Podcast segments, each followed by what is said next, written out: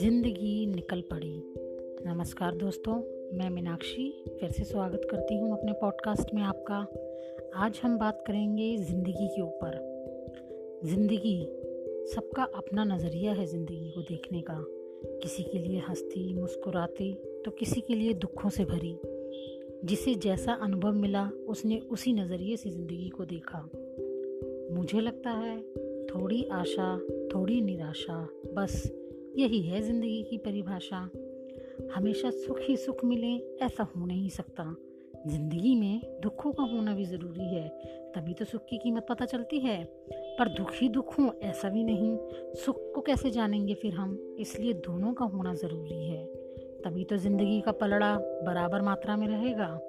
सुख और दुख, धूप और छाँव जैसे हैं।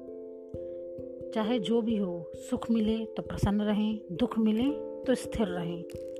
ज़िंदगी की उपेक्षा ना करें, बल्कि इससे अपेक्षा ज़्यादा रखें।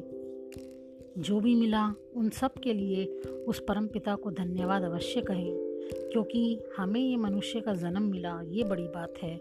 क्योंकि आपके पास दिमाग है, एहसास है, दिल है, स्वाद लेने के लिए ज़ुबान है, काम करने के लिए हाथ हैं, चलने के लिए पैर है नींद है, जिनमें सपने हैं, सपनों में कुछ कर गुजरने की आपकी उम्मीदें हैं, बस ये सब ज़िंदगी से ही तो मिला है आपको।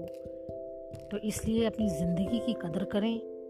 मेरी नज़रों में ज़िंदगी को आप कुछ यूँ कह सकते हैं, रात जगी, सुबह चली, ज़िंदगी निकल पड़ी, कभी सुखों में झूलती, कभी दुखों को तोलती, कभी सतरंगों सी सजी, कभी बेरंग सी लगी, ज़िंदगी निकल पड़ी। कहीं दिखे बेशुमार सी कहीं धूल के गुबार सी कभी सुखों में सिमटी, कभी दुखों में लिपटी, ज़िंदगी निकल पड़ी। कहीं दूर तक फैली तो कहीं पल भर में सिकड़ी। पल बल में बदलती सी, दुल्हन सी सस्ती सी, ज़िंदगी निकल पड़ी, ज़िंदगी निकल पड़ी। Thank you.